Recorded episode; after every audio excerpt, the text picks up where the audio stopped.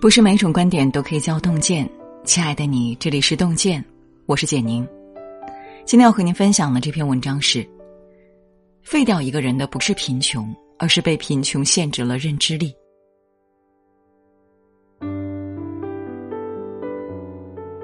美国哈佛大学行为经济学教授纳什曾经做过一个实验：印度科研比都蔬菜市场很是繁荣，这里生活着一群很穷的小商贩。每天清晨，他们会向富人借一千卢比，然后去进货，卖完可收回一千一百卢比。到了晚上，他们要还给富人一千零五十卢比，也就是说，他们一天的收入是五十卢比。后来纳什告诉小贩们，如果他们不把这五十卢比全花掉，每天只需要省下五卢比用于第二天进货。由于复利效应，他们只需要五十天就不用再去借这一千卢比的本钱了。但是没有一个商贩这样做，他们常年维持着找富人借钱的习惯。纳什教授说，那些长期处于稀缺状态的穷人，培养出了短缺头脑模式，其判断力和认知能力会因为过于关注眼前问题而大大降低，没有多余带宽来考虑投资和长远发展事宜，这是典型的认知低下导致的贫穷。在我老家一个十八线小镇，最近几年有个故事流传甚广。小镇上有个开酒楼的老板，生意还算兴隆，每年有上百万的流水，日子过得很富足，称得上是我们小镇有头有脸的人物了。后来，这位老板盯上了房地产生意，觉得做房地产一定能赚到钱。于是，这位老板卖掉酒楼，赌上全部身家，从银行贷款，正式进军房地产。开始动工的那天，鞭炮齐鸣，异常红火，还请了戏班子唱了一天的戏。房子就这么大张旗鼓的开始盖了，可在房子盖起来以后，根本卖不出去。为什么呢？因为就在这几年，小镇的年轻人都涌向了城市，而年轻人又是买房的主力。年轻人走了，房子自然卖不动了。如果仔细观察，你就会发现，现在小镇上的年轻人越来越少。而在城里租房的年轻人却越来越多，在这位老板的认知里，只看到了房地产的暴利，根本看不清小镇经济发展的趋势，最后盖的房子自然都砸在了手里。不久后，这位老板迅速破产，从小镇上有头有脸的人物，到现在众叛亲离，尝尽了人情冷暖。尼采说：“眼睛即是监狱，目光所及之处就是围墙。”认知越低的人，目光越短浅，看不清时代发展的趋势，只看得见眼前的利益。一个人很难看清超过他认知以外的事情，也不可能赚到超过认知范围以外的钱。即便你凭借运气赚到了钱，最后也会因为认知不够而亏掉。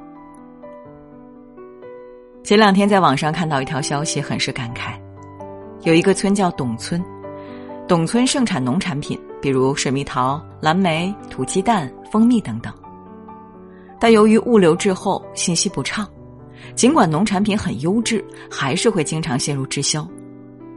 而很多农产品都是有季节性的，一旦过了季节，就更难销售了。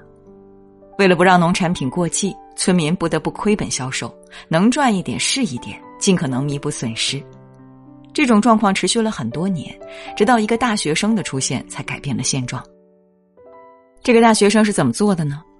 一是为董村设计了村标，将村标注册成商标，并对农产品统一进行包装设计；二是借助线上互联网推介与线下节日活动宣传相结合的方式，打响董村的品牌。这样一来，销售渠道打通了，产品经过包装设计也显得高大上了，农产品的销量有了很大程度的提升。村民依靠农副产品的人均年收入由原来的五百元提高到两千元以上。村民的思维僵化，固执的认为农产品卖不出去就只能低价销售，只要不砸在手里就行。但大学生却站在一个更高的视野，想到了更好的解决方案，解决了村民们头疼多年的问题。这就是认知的差距。认知越低的人，思维越僵化。自媒体人张岑曦说过：“我们的认知是一把无形的尺子，它丈量着你对外界判断的结果。认知决定行动，什么样的认知就决定你会采取什么样的行为。你的思维认知决定了你能达到什么样的人生高度，过上什么样的生活。美国康奈尔大学有两个教授，一个叫杜宁，另一个叫克鲁格。这两个人联合做了一项调查，研究自负的人跟认知之间的关系，得出的结论是。水平差的人倾向于高估自己的能力，并且无法认知他人真正的能力。他们无法认知且正视自身的不足及其不足的极端程度。也就是说，认知越低的人越自以为是，高估自己的能力。自媒体人王耳朵讲过一个故事：王耳朵有一位朋友在腾讯干了七年，有不错的网络开发经验。朋友所在的部门也是腾讯内部数一数二的。二零一六年，这位朋友不满足现状，觉得自己很有能力，可以出去创业，大干一场。他先是投身自己没接触过的健康行业，结果干了一年，损失严重，连员工的工资都发不出来。后来又想做共享单车，结果因为对共享单车了解不够，还没开始施展拳脚，公司就破产了。以前在腾讯工作的时候，可谓是风光无限，如今再想回，已经回不去了。可以说，命运跟他开了一个天大的玩笑。我特别喜欢法学教授罗翔老师说过的一句话：“一个知识越贫乏的人，越是拥有一种莫名其妙的勇气和自豪感，因为知识越贫乏，你所相信的东西就越绝对，你根本没有听过与此相对立的观点。”认知水平越低的人，越对自己无知视而不见。一个人不能正确认识自己，注定会走下坡路。巴菲特曾经说过：“我不会想着改变任何人，除非他自己改变。”最近读到一本书，叫《升级认知》，书中提到几点提升认知的建议，分享给大家。一，不要忽视二手知识。对于想习得某项技能并快速熟练的人来说，一手知识过于细碎、抽象和理论，而且需要长时间的系统学习；而二手知识已经经过了其他人的验证和筛选，经验价值极高。对于新手来说，学习二手知识比一手知识更省时间，有更高的性价比。从二手知识入手是一个人提升认知最好的切入口。二。信息断舍离。现在大家都提倡断舍离，比如你只购物不清理，只会让家里囤积的物品越来越多。其实学习也是如此，看似每天接触了大量的碎片信息，可有用有价值又有多少呢？所以要学会对信息和知识做选择，舍弃那些不实用的，选择真正有价值的信息。当你一直用价值标尺来选择性的学习，日积月累的沉淀，最后这些知识就像一本本书，会不断垫高你的脚下，提升你的认知。三，做高复利的事情。选择比努力更重要，一味的去努力是在偷选择的懒。把最宝贵的注意力放在有复利效应的事情上，才是一种智慧。上面那张图，横轴是未来能产生的复利，纵轴是当下它的价值。我们应该尽量去做右侧两个象限的事，就是选择做高复利的事情做。最后就会像滚雪球一样，你的认知水平会越滚越大。四，别让学校成为教育的终点。很多人大学毕业了就停止了学习。而学习是一件终身的事业，别让学校成为教育的终点，要养成终身学习的习惯。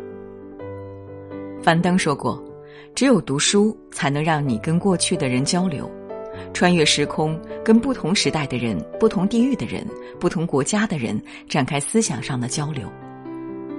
想要提升认知，最好的方法就是不断学习，大量读书，终身学习。”作家刘润有句话我很喜欢：“对于你做不到的事情，请说超出我的认知，别说不可能。那些超越认知的可能才是机会。”认知水平决定了你是否有能力选择做正确的事，这比正确的做事更重要。点个再看，与朋友们共勉。今天给您分享的文章就到这里了，感谢大家的守候。如果您喜欢洞见的文章，请在文末点个再看。